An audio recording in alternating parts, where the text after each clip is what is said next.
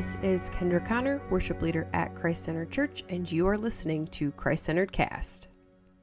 Exodus chapter 17. We're going to be in Exodus 17 tonight. That may seem familiar, and it, it actually is because we were in Exodus 15 last week. So a couple chapters over. Exodus chapter 17, beginning in verse 8.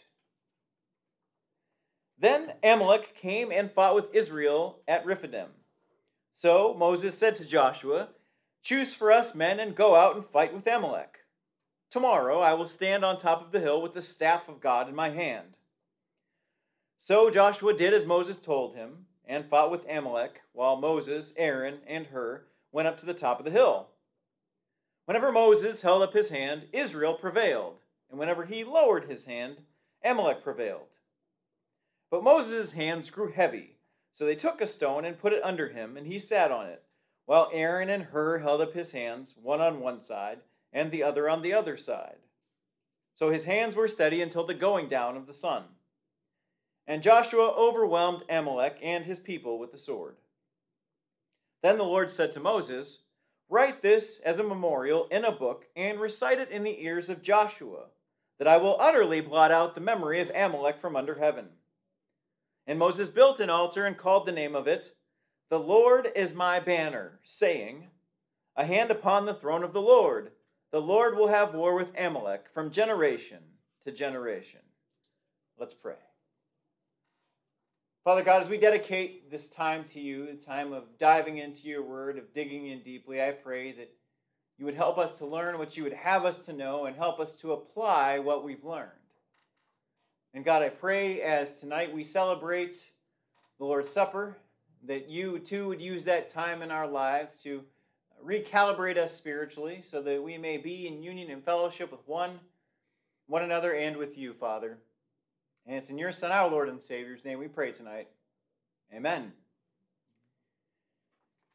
So, this last week or so, about six days ago, if memory serves, we remembered an event that occurred back in 2001 on September 11th, when our country was attacked by outside forces and the freedom and safety of our country was threatened. This, though, was not the first time in our history, this took place.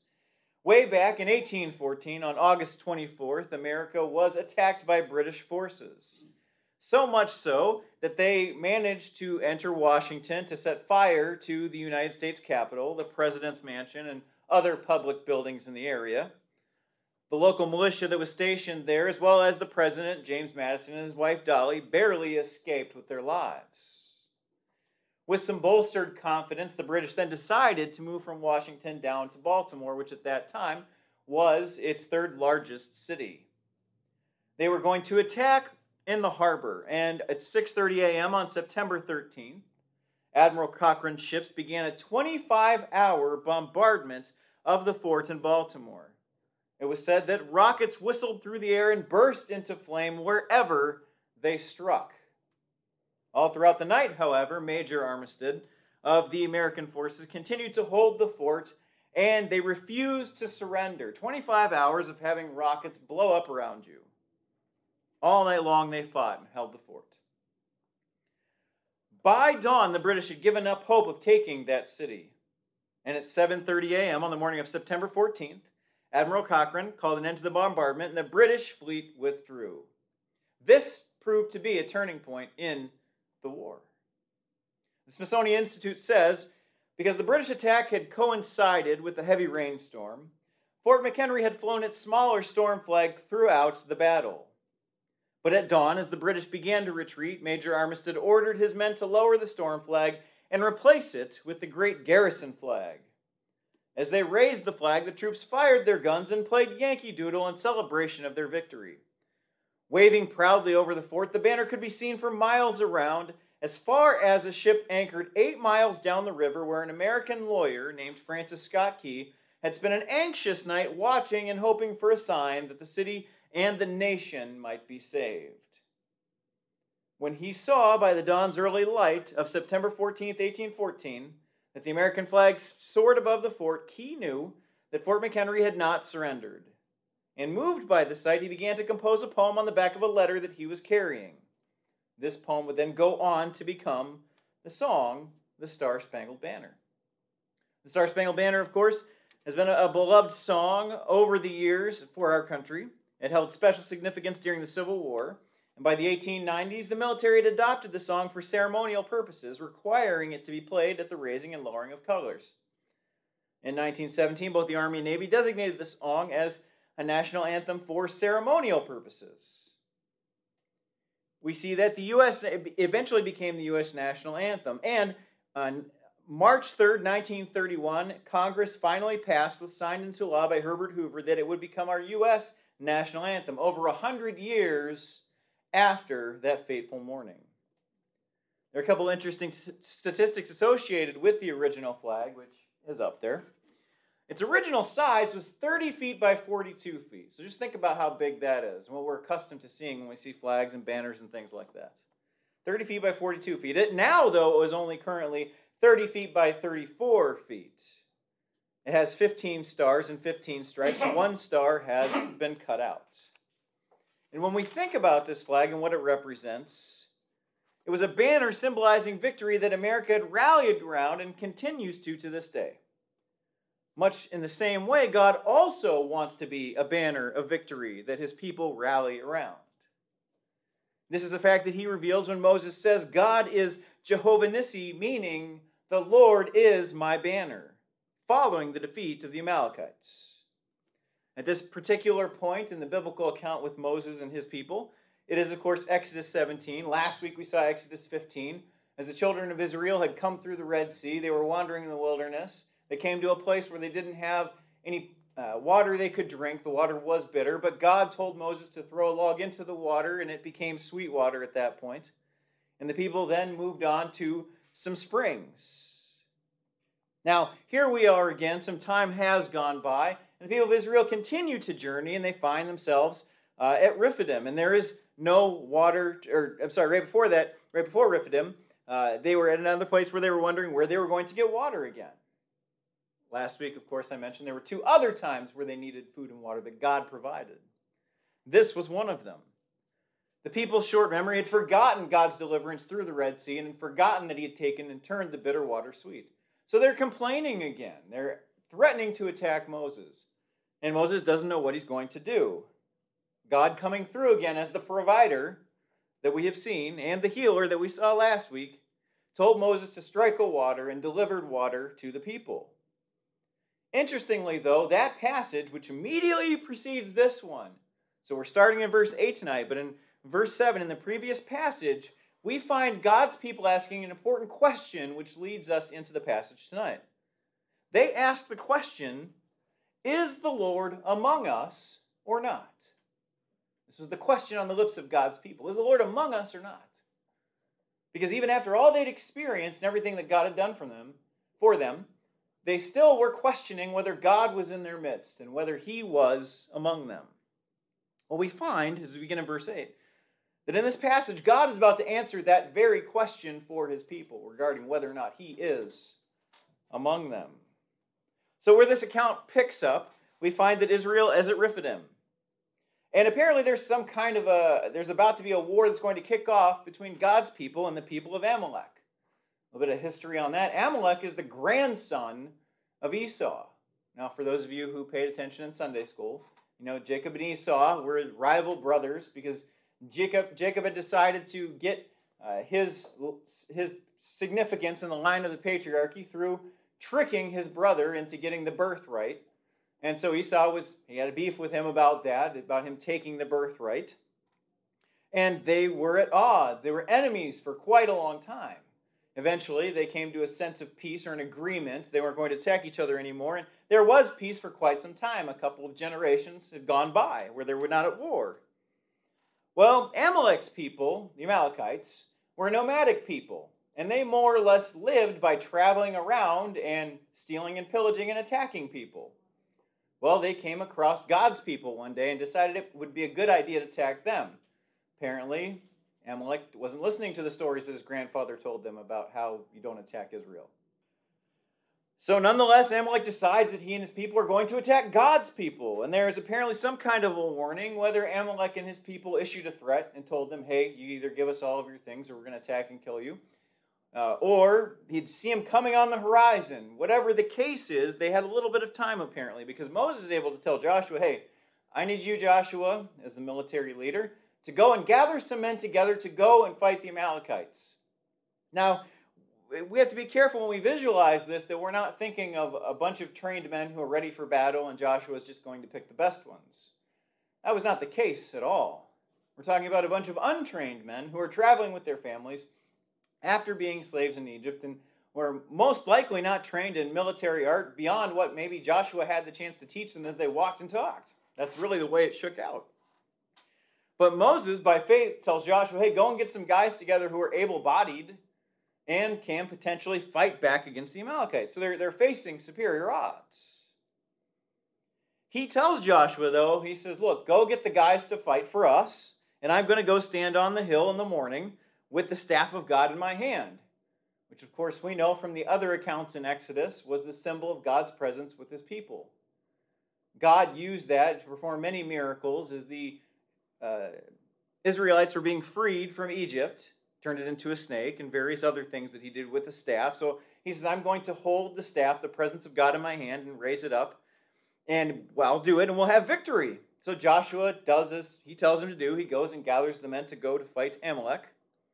And while he's fighting with Amalek, Moses goes up to the top of the hill and he takes a couple guys with him. He takes Aaron and his brother in law, Hur. So Tim, his brother, and his brother in law are up there and Moses holding up the staff in his hands. And it says that whenever he's able to hold the staff up in his hands, and I was actually going to have all of you hold your hands up for a while, just to see how long we could get with that, to see what it was like. And I was going to tell her to quick snap a picture for the website. I'm joking. But, um, but I, my point was that I wanted you to be able to experience what it was like to try to hold your hands up in your own strength. Because that's essentially what could be happening here. So Moses holding his hands up, he's holding the rod of God up into the air in order to, uh, in obedience to God, to bring about victory. And it says that whenever he does, that God's people are victorious. But whenever his hands drop, whenever they lower, the Amalekites gain the advantage in battle. We do see, though, that even though Moses was most likely a strong guy, I mean, he was a much older gentleman. He was in his 80s when he received the call from God to go free God's people from Egypt. But at that point, age was even more of a number than it is now. I mean, it's just people were just built differently in the Bible. So even though he was a pretty strong guy, even at that age, he got tired. Which, if I'd had you guys hold your hands up for about 20 minutes, you probably would get tired too.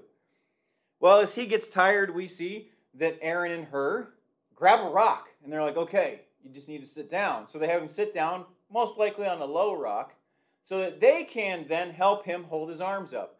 They're physically going to help him hold his arms up while he's sitting down on this rock. And as he does this, God's people continue to win. They continue to be victorious over Amalek. It says there was one, Aaron was on one side, Hur was on the other. And they held his hand steady until the going down of the sun. So they go up in the morning. He's holding his arms up all day long until the sun goes down on the same day while he has two other strong guys helping him literally physically hold his arms up for him if they fall. Now imagine that again, if you had your hands up and I had you hold them up for even 10, 20 minutes. That's not all day long until the sun goes down from the early morning. That's exhausting. But we see that God brings about victory through this. As they hold his hands up and he holds his hands up and he holds the presence of God in his hands into the air, we see Joshua overwhelms Amalek and his people with the sword.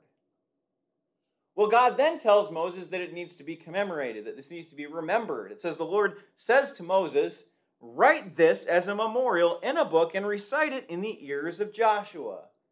Meaning, grab something, you're going to need to write this down because you're going to need to make sure that Joshua always remembers this day and he remembers the important things about this day. And he remembers that ultimately now Amalek and the Amalekites are officially God's enemies forever. Again, there was this, this peace that had occurred briefly between Jacob, Jacob and Esau, but it was now broken when Esau's family attacked God's people. He says, Write as a memorial in the book and recite it in the ears of Joshua. Make sure Joshua always remembers this that I will utterly blot out the memory of Amalek from under heaven. However, additionally, Moses builds an altar and calls the altar, The Lord is my banner. The Lord is my banner. Saying, A hand upon the throne of the Lord. And when he says that, it's as though this imagery we get is holding the staff of God in his hands.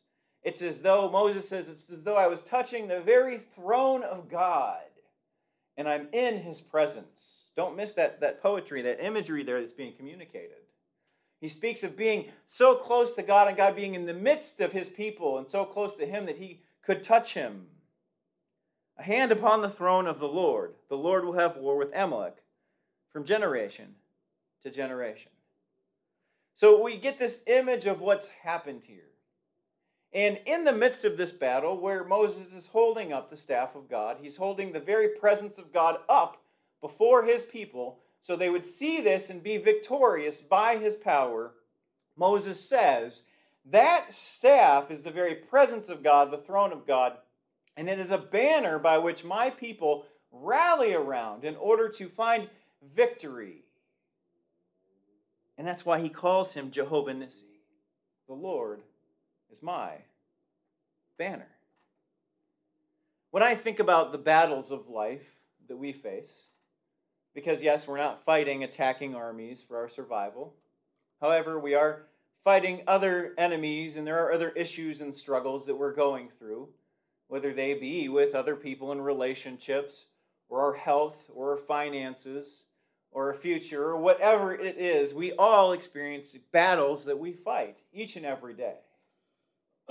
they may not all be the same, and it might be easy for us to be comparative with them, but at the end of the day, if you're in a battle, that's your battle, and it's a difficult one. It doesn't really matter what the other people are fighting and what they're doing, other than that we should be showing them the fruit of the Spirit in our interactions with them, no matter what they or we are encountering battle wise. But as we go through these battles, it can be very tempting for us to decide to try to take those on alone to feel isolated in them, to feel like no one else is going to understand or be able to help us. And it's just something that we have to try to figure out how to do on our own. We can get caught in that mentality. And that's actually exactly where Satan would like us to be. Because when we are isolated and by ourselves and we're easy prey for Satan. And it can be very tempting for us to try to win these battles in our lives on our own. But As I look at this text, I think it's very interesting that Moses, going up on that hill, even though he believed with all the faith in the world that God was going to do what he needed to do and what he wanted to do that day, as he told him to raise that staff into the air, he still takes a couple of guys with him. He takes a couple of guys with him. He doesn't go alone. He knows the job that he has to do. He knows the battle that he has to fight. And even though the people are on the ground fighting with the actual swords and weapons, and most likely a lot of makeshift weapons because it's a bunch of nomadic people, he knows even though they're fighting down there, the battle that he is fighting up on that hill is on behalf of the name of God. He doesn't go alone, though. I also find it interesting as we look at this account and we see that he doesn't go up on that hill alone. We find that they have all the faith in the world that Moses is going to be able to do this, and yet when things get too difficult for him to actually do that part of it, they get a rock for him to sit on. It wasn't premeditated that he was not going to be able to do it. They believed that he would, seemingly. The rock was an afterthought. And yet, God used that rock, as well as those guys, in order to help him have victory that day. Because when God wants to bring victory into our lives, yes, while he can work supernaturally and he can in times does give people supernatural strength, oftentimes he uses other people in our lives to help hold us up. We have to be very careful not to allow ourselves to be tempted into trying to fight the battles alone, to believe that we, in and of ourselves, are strong enough to accomplish whatever it is, or to overcome or survive whatever it is that we have to face. Additionally, not only is it tempting to try to face those battles of life alone, when we're in, entrenched in the midst of those battles, we can forget or lose sight of the Lord in the midst of it. We can get tunnel vision when we're dealing with those things, whether it's our relationships or our job or, or church, finances, health, whatever it is. We can get so tunnel visioned in the midst of those problems and struggles that not only do we try to do them on our own, we also can forget the importance of realizing that God is there. We forget his presence. We lose sight of who he is and where he is in the midst of it. Even after we've seen him give us victory in other areas in our life in the past. We become like God's people who get delivered through a bunch of water and then get given water, and then even after that, wonder where the water is going to come from. God clearly has this water thing on lock, and yet they still wondered what was going to happen and whether or not they were going to get it. And we can become like that too in the midst of our struggles and trials and battles that we fight in life, where we just forget everything that God's already done and that He wants to do in us and in our circumstances. We forget that we need other people, and we forget that God is in the midst. So, what do we do about that when we're facing those battles, those trials, those struggles, like God's people were experiencing against Amalek that day? we have to realize that the Lord does, in fact, want to use others to hold us up during those battles of life. I'm not one who likes to jump around in Scripture, but I do want to give you some verses of encouragement to really see what, how God wants to use other people in our lives to encourage us and strengthen us. In 2 Corinthians 7 5 and 6, Paul writes about his struggles on his missionary journeys, and when he arrives in Macedonia in verse 5, he writes, For even when we came into Macedonia, our bodies had no rest. We were beaten down, but we were afflicted at every turn, fighting without and fear within. Verse 6. But God, who comforts the downcast, comforted us by the coming of Titus. Paul takes a second to recognize that even though we were beaten down, they were afflicted, they were getting assaulted by forces within and without, God used the presence of Titus in his life to strengthen and encourage him when he needed it most. Because Paul wasn't in it alone. Acts 2:44 and 45, even at the beginning of the church in Acts chapter 2. That tells us, Luke writes, and all who believed were together and had all things in common. And they were selling their possessions and belongings and distributing the proceeds to all as any had need.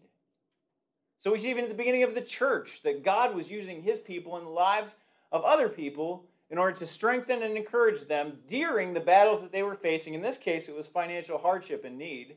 And he was using his people. God could have opened the skies and dropped money down from the heavens. And yet he used other believers to strengthen and encourage and hold up his people. Paul tells us, we hear from Paul again in Galatians chapter 6 about the importance of helping one another when we're in life's battles and we're fighting. Galatians 6 2 tells us, Bear one another's burdens, and so fulfill the law of Christ. The law of Christ, what's he talking about there? Well, we're told Jesus redefines the law when he says it's to love God first and foremost, with all your heart, mind, soul, and strength. And then the second part is to love your neighbor as yourself. Love others. That loving others should cause us, motivate us to bear the burdens of others. As Aaron and Hur were up on that hill bearing the burden of holding Moses' arms up all day long. It's a literal picture of what we have the opportunity to do as believers now for other believers in our life. The Lord wants to use others to help hold us up during the battles of life. We have to resist the urge and the temptation to try to go it alone and to try to face those things all by ourselves. Not only that, though, not only does He want to use others, we see the Lord also wants to be in the center of the battle. Whatever it is that you're facing, whatever it is you're going through, whatever it is you're dealing with, God wants to be right there in the center. He wants to be the banner, to be rallied around and to receive strength from. All this imagery that we see here in the text is intentional. And it's meant for us today too. That God is, in fact, our banner in the midst of those trials and struggles. He is who we rally around. And really, even as we're helping one another, God should be in the middle of all of that because that's where He wants to be. He wants to be in the center of those battles and to be a rallying point to rally around. Really, a sign of victory because it is a picture and a sign of victory. It reminds us of the victory that Jesus Christ had over death through resurrection. And we can look to that and point to that as believers and say, that is strength. That is where we get our strength from. That is a resurrection that we will know one day. He wants to be in the center, our banner, our Jehovah Nissi. So, as we look at this particular account and God giving his people the victory that day against Amalek, and we see that he tells Moses to make it, to write it down as a memorial of the victory that day, that he is their banner and that he is our banner. What does that mean for us as his people today? Well, the first thing that we see that it means for us is that when the Lord is our banner, when he is our Jehovah Nissi, when he is our rallying point in the midst of our battles, we can find steadiness when we feel the most shaky and defeated. Because as you think about Moses and his arms being held up, by Aaron and Hur, it tells us while Aaron and Hur held up his hands, one on one side and one on the other side, so his hands were steady until the going down of the sun. Maybe you feel like as you're experiencing the battles in your own life, that you just keep getting hit and knocked around, hit from one side, hit from the other, maybe hit in the front or from behind. You feel like you're going down to the ground and picking yourself up. And then Maybe, just maybe, someone comes into your life that comes underneath your arm, grabs you, helps you up, and holds you steady, and says, I got you. I'm here for you.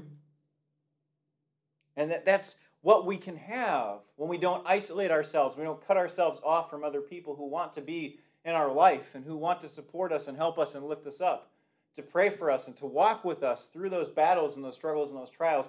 Those people are steadying people they help us to walk steady when we're being hit by everything in life. But if we close them out and shut them out and cut them off and try to do it all on our own, we miss out on that benefit and blessing of being able to have others help steady us when we're being assaulted by Satan in the circumstances and trials and difficulties that we're experiencing. And sometimes God uses all of those to help us realize our need for other people. But we can find steadiness even, the, even in the midst of the, the craziest chaos we can imagine when we have others who are there with us to help hold our arms up as we do the second thing, and that is look toward the Lord as the banner for our victory. And no matter what we experience in life, when we know that the Lord is our banner and we look to Him, even if our circumstances don't feel victorious, we can know a spiritual victory through our relationship with God.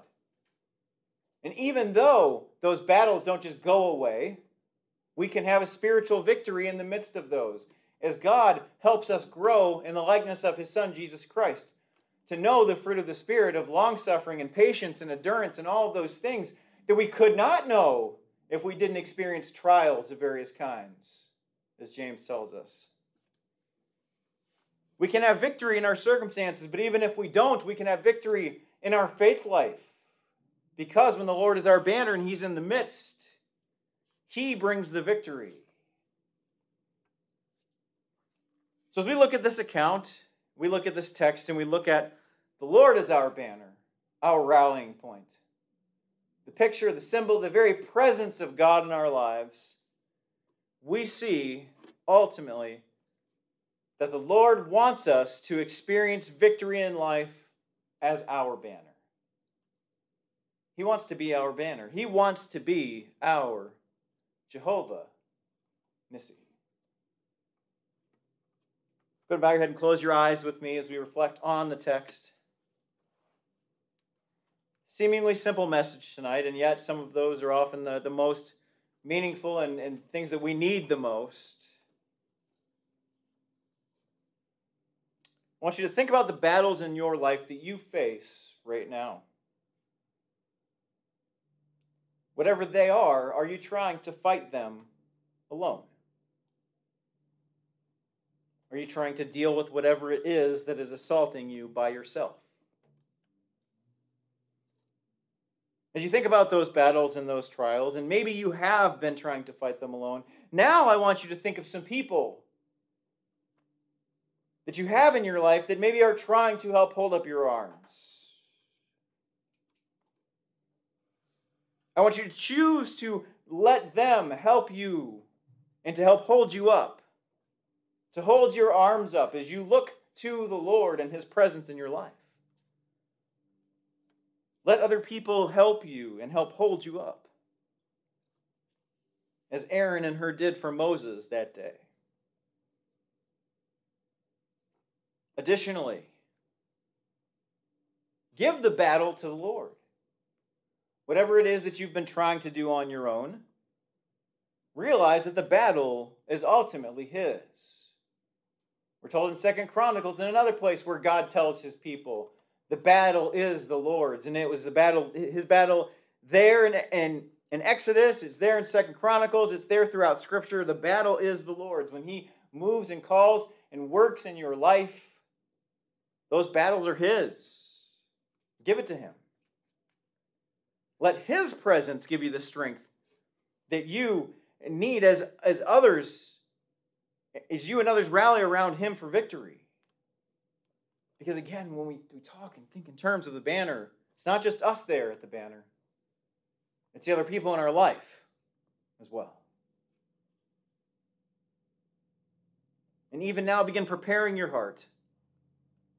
As we together tonight, here and online, rally together around the communion table, a banner of sorts which symbolizes Jesus Christ's victory over the grave and his resurrection in our lives so that we could have a relationship with God. We're getting ready to move into the communion table, a rallying point where the Lord is our banner of victory over death at the table. Father God, thank you so much for this account in Exodus, for the way you worked in the lives of your people and the things that you brought them through, the lessons that you taught them about who you are that we can see and learn from today. Thank you for being our banner, our rallying point for strength and victory in the battles that come our way.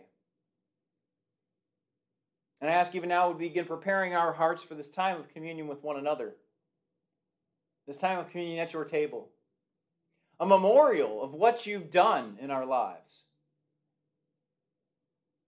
And that's in your Son, our Lord and Savior, Jesus Christ. God, you are our banner. Amen.